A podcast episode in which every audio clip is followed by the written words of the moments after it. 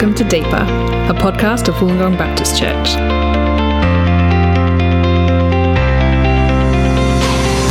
The podcast aims to follow the sermon series and to take our congregation deeper into God's Word.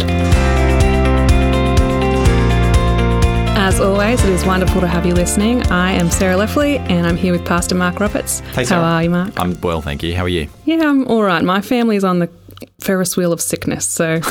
Or maybe you should call it a train. They like get off the, the merry, sickness train and back on the next station. Yeah, yeah. merry-go-round of sickness. Yeah. That's a good one. Um, but we're all no, right. Ironically, you wouldn't want to be on any of those things no, if you were sick. That no. would probably be worse. Yeah, I'm sorry to hear that. That's no fun. Um, but it means that I missed out on the prayer and praise night. I'm assuming you didn't. I did not. I was there. Tell us about it. Was it good? It was very positive. Yeah, it was lovely to. Um, it's always a joy to get to sing and spend more time. Uh, praying um, with God's people. We actually spent quite a bit of time last night reflecting on the Job series and sort of committing some of the learnings that we've had over the course of the, the term to God and asking God to, to shape us in light of the things we've learned. That was just super valuable. It's been a happy coincidence that we've run the prayer and praise nights towards the end of the term for the last two terms, and that's been part of what we've done at the prayer and praise nights, just to spend time sort of reflecting and, and committing these things to the Lord, and I think that's a massively valuable thing to do. So we may continue to do that in the future. It's been it's been great. One of my joys um, at the Prayer and Praise Nights for the last two terms as well is we've closed the thing by singing the doxology uh, a cappella uh, with, you know, the folks in the room, which is not, tr- you know, w- we are not a very traditional church not in that all. sense. No, not much liturgy to speak of. But, um, you know, this it's a A, a tradition that connects us to Christians for centuries doing this same practice. It's not at all part of my Christian experience. Like, I've never been a part of a church that's done that, but it's been really delightful. It's so lovely just to hear the voices of God's people declaring his praise and his worth. And um, anyway, we may... Perhaps I should never attend. I could ruin that experience oh, for a no, lot of people no. singing a cappella. Is, I, mean, I, I, I, I think that um, in... a room full of God's people who are all singing, something kind of miraculous happens that mm. like, even if there are people who are singing off key, and I'm often one of them, that those voices kind of get swallowed up and fill in the gaps of, you know, across, and there ends up being this kind of beautiful harmony that's unlike anything I've ever experienced. And it's a joyful noise for the it Lord. It really is. Yeah. If you haven't, you know, experienced some of that, come along to these things. They're, they're so encouraging. It was a regular part of um, the experience of a church I attended for a little while okay. with Ben before we were married, the Sutherland Presbyterian Reform Church. Ah. And I just was amazed by how much biblical truth was remembered, mm. um, how much Bible these people knew from yeah. these these it. practices. Yeah. yeah. And I, I think there's real value in that. Yeah, that's meditation, isn't yeah, it? I yeah. think that's wonderful. There's great wisdom in doing things that way, I think. So well done for starting a somewhat bizarre initiative. Yeah, for we'll, we'll see if it sticks. We'll see if it sticks. Um, I also like this idea of reflecting on the whole book of Job. Mm. This is my last chance to talk to you about Job. It is. Um, what's the one thing that you're going to hold on to, or one thing you've learnt yeah. in this series? Um, one of the things that uh, I think has surprised me over the course of this series is um, how helpful the book of Job has been yeah. for people in our church. I've been quite public about saying that I, I've approached this preaching series with great trepidation yes. because I was like, oh, boy, this is a hard part of the Bible and it's confronting and, oh, is this just going to be upsetting for people and that sort of thing. But actually, um, none of us were expecting the amount of um, little windows into people's lives that we have been privy to where the book of Job has been balm for their soul. Definitely. Like it's, it's been... Um, a great privilege as a pastor to be involved in a lot of things over the course of this term for people who are going through great wrestles and great struggles and great suffering at the moment. And uh, seeing Job and the, even the questions that are being wrestled with and, and the glimpses of God's character that we're getting and the, the hope of restoration that we're looking forward to and all those sort of things, actually really ministering to people. Um, that's been wonderful. We are so thankful to God for that over the course of this term. What, what it has taught me, I think, is that Um, we probably need to be more proactive in talking about suffering and having opportunities to minister to one another in our suffering than perhaps we, we are doing in a regular course of a year. I yes. think um, you know, uh, uh, over the course of fifty-two weeks at church, you know, the topic of suffering may come up, you know, on average once, twice, three times maybe, but to have a, a whole focus like this book of Job for the whole term around it has just given people opportunity to work through things. And I think maybe we need to to look at finding ways to do that in the life of our church, because suffering is ubiquitous. That's been one of the things that, that I think Job has forced us to wrestle with. And uh, God's design for his people is that we would carry one another's burdens. And so to give us opportunity to get alongside one another, pray for each other, love one another, encourage one another, that's been really good. And I've been so pleasantly surprised by that. God's been very yeah. gracious in answering the prayers of uh, many who are leading up to this uh, this series. So, um, yeah, I think there's there's definite lessons there for how we, we think into this space uh, on an ongoing kind of way. I um, really like that idea of creating a space to talk about suffering deliberately. Yeah. Because I know that I don't mind being vulnerable and talking about suffering, but I do like to be prepared that that's going to happen. yeah, like yeah, I, I might yeah. not feel comfortable to do that in morning tea after yep. a church service, yep. but if I know that I'm coming to an event yeah. where we are going to deliberately talk about suffering and in, and carry each other's burdens, then yeah. I think I would be willing to open willing up. To open up yeah, in I that think that's situation. True for a lot of people. Yeah. So. Preparation is helpful. Yeah. Um, Also, I wanted to say that I think the thing that I'm going to take away most is from your sermon on Sunday. Oh, okay. Um, I was just really struck by um, the fact that God would have the conversation at all mm, with Job. Yes. Um, while he refuses to answer the question yeah. or doesn't feel the need to answer Job's questions, yeah. he still turned up. And yeah. I, it is an act of grace, isn't it? Yeah, that's been a real healing thing for me, I yeah. think, the idea that God... turn up anyway. Yeah. yeah. It's it's it is very easy to read these chapters that we looked at on Sunday and to feel a little bit dissatisfied with them. Mm. 'Cause you're like, oh, well, he hasn't answered the questions, you know. I want more concrete knowledge and things, but the mere presence of God and his condescension to to speak, yeah, we I think it's important that we don't overlook that. Sure. Mm. All right, well, let's get stuck in then. Mm, let's. Um I think this first one's curly, but maybe you'll find it clearer and simple more than I did anyway. Sure. I'm remembering back um, in the early parts of Job in our homeroom, yep. uh, home group, we were talking about whether Job was sinning when he was crying out to God. Yeah. And um, I'm wondering what your take is when we get to the end of Job. Um, you know, he starts accusing God of injustice. Yes. Um, is he sinning, and is his lack of humility and that posture of arrogance, is that sinful? Yeah. Um I think is a really key question as you read the book of Job, mm. and um, there there, are, there is an interpretive choice to make. And commentators on the book of Job, um, you know, lar- you could largely this is a wedge issue. You could divide commentators into two camps on what their take is on whether Job has sinned or not. All, all you know, uh, respectable commentators will acknowledge that Job is not sinless. Yes. Uh, you know, the, the description of him as righteous, upright, shunning evil, uh, fearing the Lord, doesn't mean he's without sin, but it does mean characteristically he is a lawful man and um, a godly man. So we're not not debating that. We're debating whether in his suffering and in his searching he has crossed the line. Yes. Yes. Yeah, some some commentators will say no. Some will say yes. The tricky part of it, I think, is that there are some um, some behaviours, some questions that he asks, uh, some some truths that he speaks in his suffering, which are very transparently good and right. Yes. And he displays a trust in God at a whole bunch of points in his suffering. And so if you if you just going on the basis of that evidence, you would say, no, well, he's in the right. He's he hasn't let go of the sovereignty of God, so we must, you know, affirm his stance on things. However, I think I think Job is more of a he's a nuanced character than that. I don't think he is a caricature. I think he is a, a fully orbed person.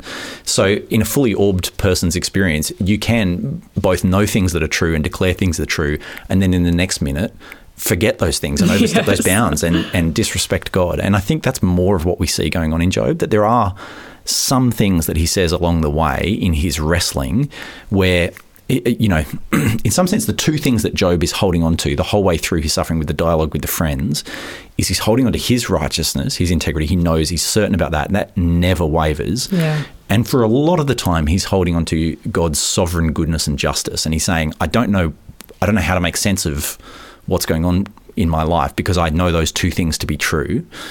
What incidentally, what he's lacking is a third kind of leg of that stool to stabilise it, and which is part of what we see in our chapters this week, which is that maybe God's got bigger purposes in his running of the world that you're not privy to. A mystery is the third leg of, of that stool, and Job doesn't have that, so he feels very unstable.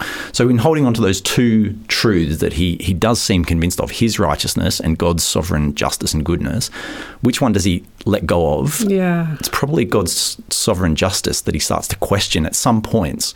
And so I think um, when we come to these chapters uh, and we see God's attitude towards Job's words, I don't think it's possible to come to any other conclusion other than Job has overstepped the mark and sinned here.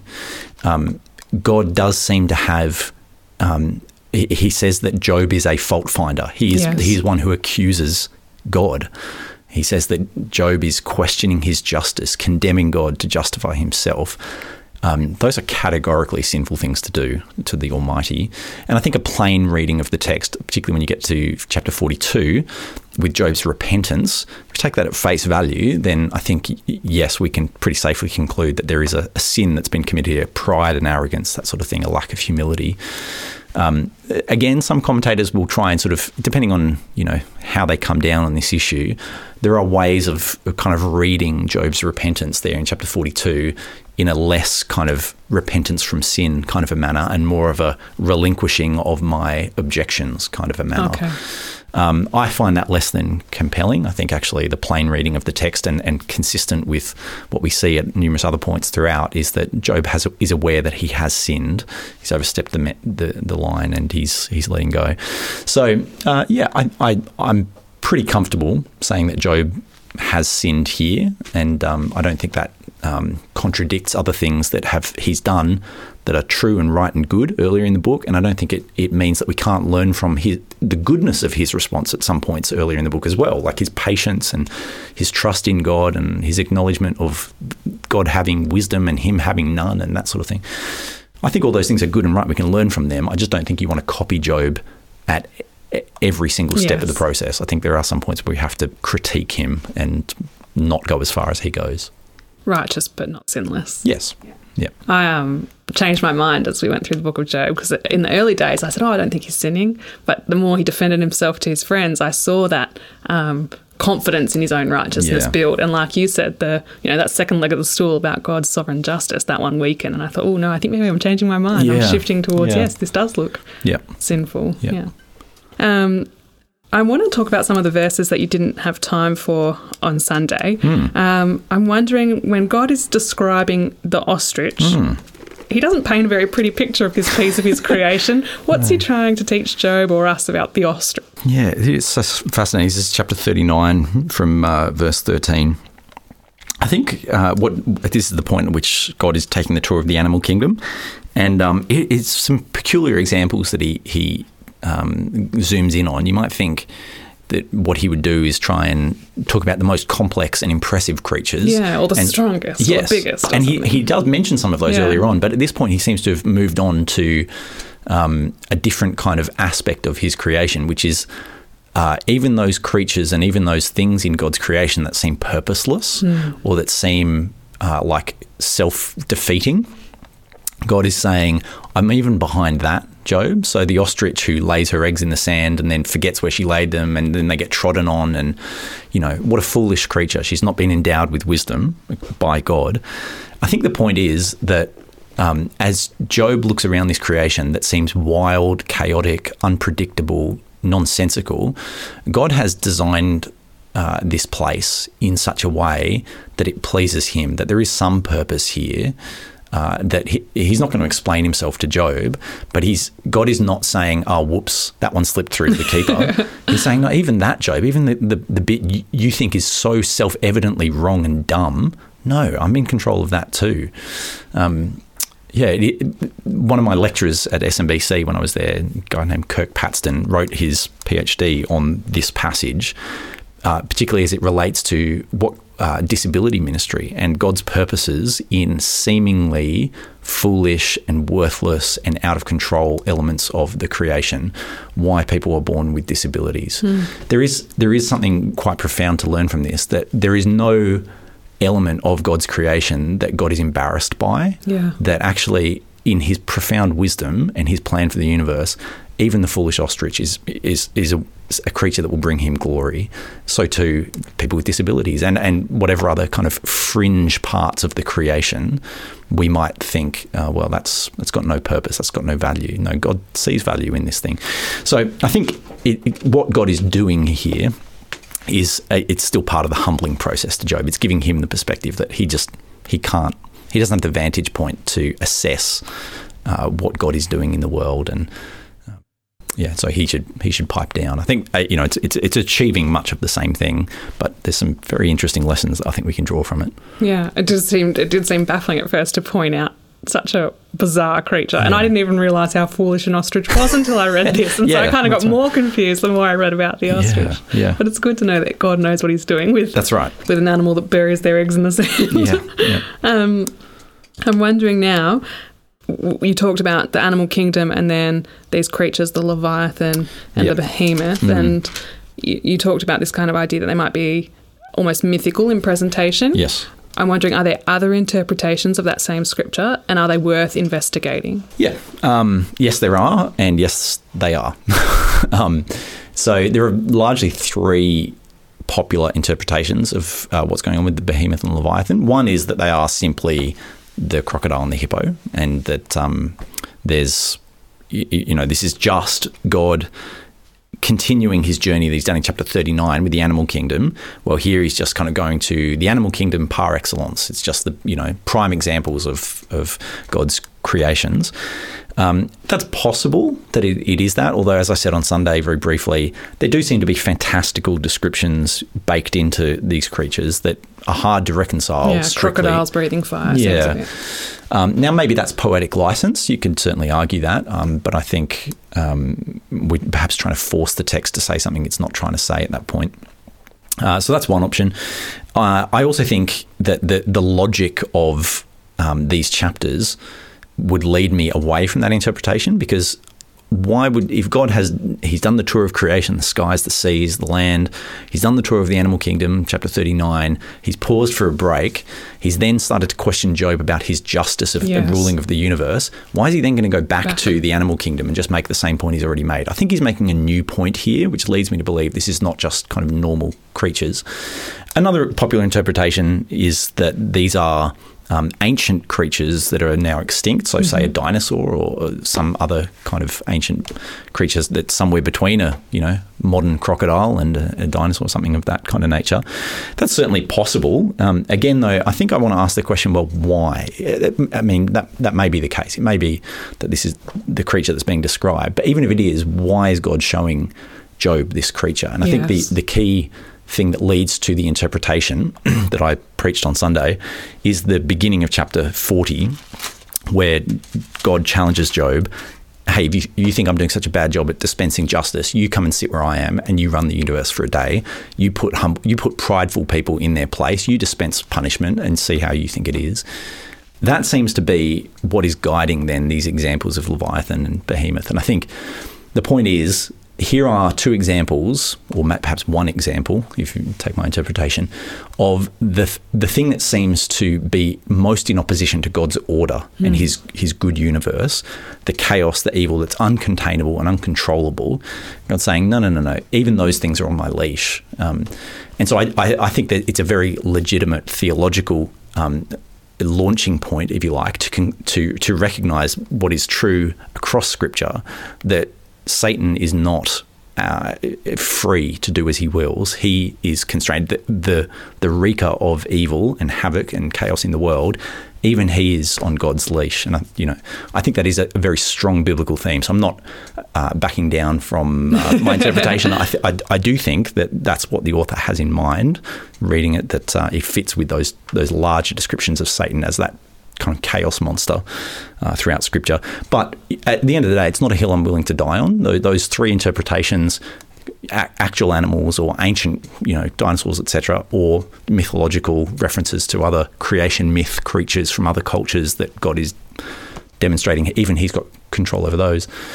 It could be any of those things, but the the the, the necessary um, question you have to ask in either of any of those cases is why. What is the lesson here that God's trying to teach? And I think it's about that His justice is is has no limits. Yeah. Thank you. Um, I always find it helpful when we don't know the real details to just work out what the meaning is. Like yeah. I still do that, you know, with Genesis one when people argue yeah. about how long. Yeah. It's just nice to go, well, what do we know? Yes. God made it. Yeah. yeah. God did it and it was good. I think that's... In that's, this case, what do we know? Yeah. God is sovereign. I think there's a humility in that to, to kind of say, well, look, this is my interpretation. It, it may be wrong, but the, the, the point of this is, is kind of not up for debate. Definitely. Thank you. Um, this question makes me feel a little bit nervous to ask. Um, you did talk about if Leviathan and Behemoth are representing, you know, chaos and disorder and ultimately Satan, um, then that means that Satan is a creature of God. Mm. Um, why would God make a creature like Satan? Mm. Um, I think the the only answer that we can arrive at is that God did this for His glory and for our good, by extension.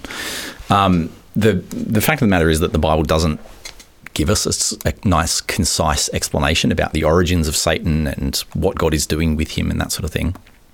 There are some little hints uh, sprinkled throughout the Bible that uh, seem to suggest that Satan was an angel who uh, became prideful and sort of rebelled against God and then was cast down. And, uh, you know, there's a few few little verses around the place that um, lead in that direction. Uh, so, you know, relatively comfortable to, to believe that. But uh, just based on a, a broader systematic theology, we have to conclude that everything that is not God in creation is created by God. That That is the point of Genesis one, yes. as you just talked about, making very clear that there is only the triune God who is eternal and everything else began, including Satan. So it's partly it's just a logical conclusion from the way that the Bible presents God as creator. Yeah. But why has He done that? Um, in some senses, we can, we can kind of only speculate. Um, my sense of it is that... There is that God is is writing a story in the history of the earth, history of the universe, which is going to be all the more glorious and better for there being shades of dark in the story. There, you know, if you if you asked a painter to make a beautiful picture and you only gave him the color white to work with, here's a canvas and a tin of white paint, go and paint me a beautiful picture. Uh, well, you're going to have a hard time doing anything that's going to bring beauty and that's going to inspire. You're just going to see white, nothing but. But if you give them shades of dark to work with, well, then there can be contrast, there can be movement, there can be actual things that come off the canvas, that sort of thing. And I guess my sense is, and how I've often reconciled this for myself and lived at peace with this, that God is writing a story in this universe that I'm, I can't see the full canvas. And I do, but from my little vantage point, I can see some darkness and some light occasionally. But as I start to step back and in eternity, when I see the whole thing, I will be able to see what will, what is the most glorious picture that could ever be painted. And that that's that's kind of why Satan is here in a sense. That's why there is sin and evil in the world and not just nothing but white from here on, you know, um, because God wants to display His glory. We do have confidence, of course. In uh, First John three, we read that the um, the Son of Man appeared to destroy the devil's work. And mm. so there does seem to be something purposeful about God's plan of salvation in sending His Son to destroy uh, the, the darkness that Satan is wielding and controlling and influencing and that sort of thing. So with the little bit of information we have, that's kind of where I land. I want to be confident of that. And I want to trust that God is doing something beautiful for His glory and for our good um, in allowing Satan on this leash and not just wiping him out the moment that he rebelled against Him. We'll have to long for that day when we see the canvas, yeah. I think, because it can be hard when you're um, on the canvas, you know, being covered over by a bit of black rather yeah. than enjoying the light. But, yep. yeah, there is a real hope that we will one day see that eternal perspective, yeah. isn't there? Yeah, there is. Yep. Um. That kind of touches on the next question a little bit. Um, you know, if, if death and chaos and evil and all those things operating under God's sovereignty, on God's leash, mm. how do we reconcile a notion of a God who is sovereign and even directing evil um, with a God who doesn't author evil?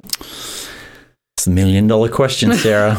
um, yeah, that, I think that that really is in some ways the biggest question that the book of Job is going to leave us with yeah. and not actually resolve. Um, yeah, th- it's a it's a very tricky question. Uh, you know, so much ink has been spilled trying to answer that question theologically. Um, and so I'm probably not going to be able to do justice to it in a couple of minutes here. Um, but I guess what I will say is that the, the, God's sovereignty over evil and yet not being the author of evil are, again, there, there are two things there that we really want to hold on both uh, tightly to.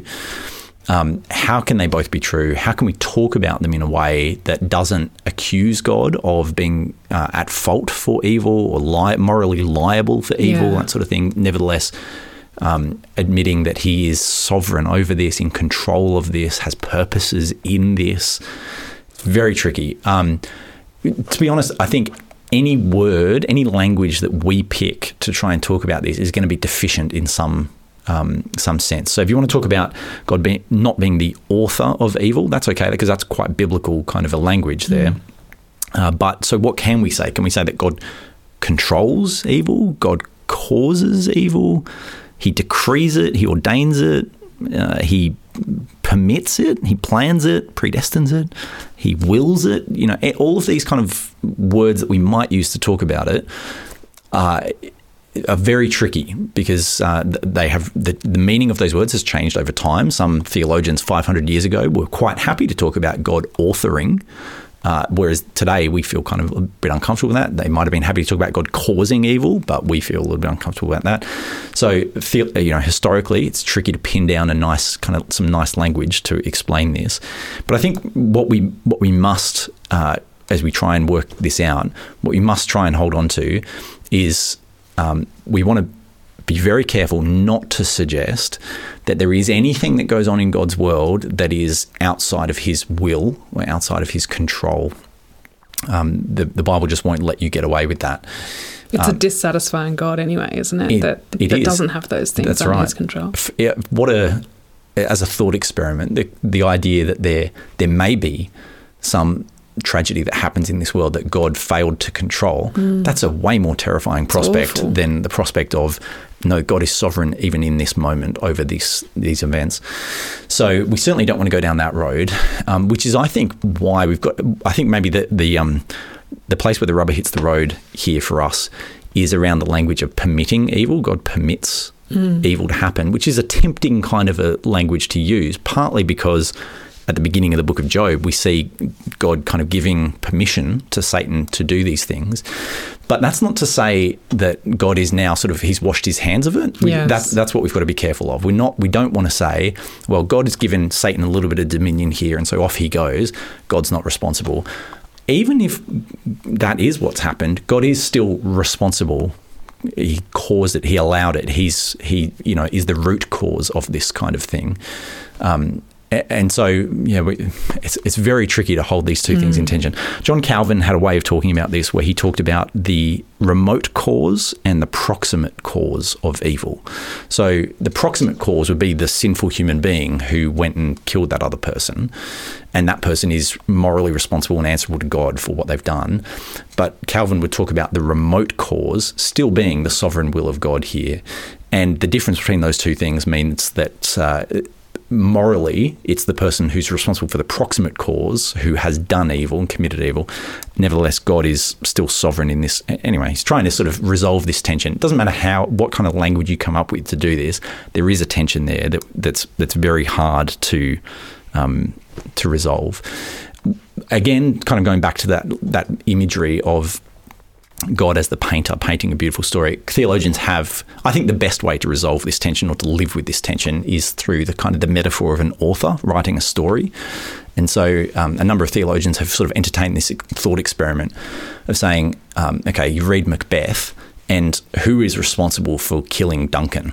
Is it Macbeth or is it Shakespeare? Mm. Who's who's responsible? It's kind of a nonsense to hold Shakespeare, the author, morally responsible for the death of the character in the story. That's you know, that's just not how we talk about reality, right? Talk about Macbeth doing this. And actually by Macbeth taking this evil action, the story of Macbeth is far more glorious for there being um, such a, a tragedy and a, and a clear, a clear sin in the story sort of thing. And so I, I think that kind of language of God is the author here, and within his story, the characters of the story are responsible for their actions. Nevertheless, it's God's story. I think that is maybe a helpful framework for um, yeah, explaining sort of how we live with these things. And I think that maybe the closest evidence you get of that showing up in Scripture is in the story of Joseph, where, you know, he, he, terrible tr- things happen to Joseph, and the brothers are clearly, you know, the ones who are morally responsible for their actions. Yeah. And yet Joseph can reflect at the end of the story with a bit of hindsight and say, you intended it for evil, but God intended it for good. God is still writing the story here, and he's bringing good out of this thing, even though hardship and tragedy, you know, befell me, kind of thing. So that helps me to kind of live with those two things. But I don't think we can ever fully resolve it. But we we must cling to the truth that God is not morally responsible for evil. He's not liable for uh, the evil and the sin that happens in the world. Nevertheless, he's he hasn't taken his hands off the wheel either. Yep. Um. I think that's a really helpful reminder, because I'm conscious that as we've gone through Job, I get more and more convicted of God's sovereignty over evil and the way he uses evil for his purposes. But in my pride, I then sometimes think, well, you wrote this into my story, God. Mm. It's not my fault. You wrote this into my story. And that's yeah. that's where I've taken that idea way too far, because I've, yeah. in my pride, taken off that moral resp- responsibility. Yeah. It's, it is still it, my sin. And it's yeah. starting to sound a little bit like the quest, the sort of perhaps the presumptuous questions of Job at that mm, point, where does. that we, we want to step back from that line. Uh, for yeah. sure. Um, and so maybe this is a good chance for me to ask you about how I personally and other people can can maintain that posture of humility mm. um, when we are casting our burdens on God. What what do you what can you advise? What can you offer there? Yeah, um, part of uh, I think what God is doing for Job in these chapters is trying to remind him of some very basic truths of which he can be certain and which should be enough for him, and. Um, It truths that, you know, God is more powerful, more wise than Job can comprehend, that God is purposefully at work in his world, even when Job can't see it, those sort of things. And Job does come to rest in those things. We living this side of the cross have received, God has pulled the curtain back even a little bit further for us. And so there is more than that we know and that we can be certain of as believers than Job was able to. So we can see the, the trajectory of the universe, that Ephesians one, God is working all things together under the headship of Christ, that that's where the, the story is going. We can know that with confidence. We can know Romans eight, that God is at work in all things for the good of those that love him. There are, there is more about God's working in the universe that he's chosen to reveal to us, uh, that we can take solace in and remind ourselves of and say, yes, I will trust you in this, God. And even if you, you haven't revealed the details of how this is going to play out in my specific suffering and my specific circumstance, I trust your promises enough to know that that's what's going on. We can certainly do that. But I think the the advice of the New Testament for us in our sorrow and our suffering and our persecution and all those things is to look to Christ. I think that's the the place where we are to fix our hope and fix our eyes, knowing that uh, as we look to Christ, we can see with certainty the demonstration of God's undying love for us and his determination to have us and to make us his own. Whatever other questions we may have and uncertainties and wrestles and doubts that, that may come our way, we can look at Jesus and never need to question the love of our Father for us. And that is more than enough for us, isn't it? Um, more than that, we can see the prime example in the sending of God's Son, the proof positive that God does work in the darkest situations to bring about his good purposes. The death of the Son of God, the darkest day in the universe, brought about the greatest salvation uh, to mankind. Um, that seems to be um, part of the reason why I think God has chosen to save us this way through um, through darkness into light, so that as we keep walking through in this life through darkness, we can know that it leads to light. So I think as we fix our eyes on Jesus, there is so much reassurance for us that we can trust God in this, that he is going to get us through this, that it is all going to work out in the end. Christ has been raised from the dead. Uh, we know how the story ends. Um, and so I think that's that's my, that, I think that, I hope that's the advice that uh, we finish the book of Job on next week as well, is that um, fixing our eyes on Jesus is the is the only way, really, to to keep persevering and keep walking through whatever we're going through. And it's a great way to finish here today, that's for sure. Um, it's good to know that there'll be a lot of unanswered questions, but the answer that we find in Jesus is enough. Yeah, that's right. Well, thank you so much. And thank you also. Um, Producer Mike Tamp gave us a lesson today on dry rooms and reverberations, and it's nice to know just how much work goes into this podcast. Thank you that you're always fiddling and, and fixing and making us sound more coherent than I'm sure we are. Um, please join us again next week for the very last sermon of Job. This has been a Wollongong Baptist Church podcast. You can listen to past sermons and deeper podcasts, and also find information about our Sunday services at our website, wollongong baptist dot org.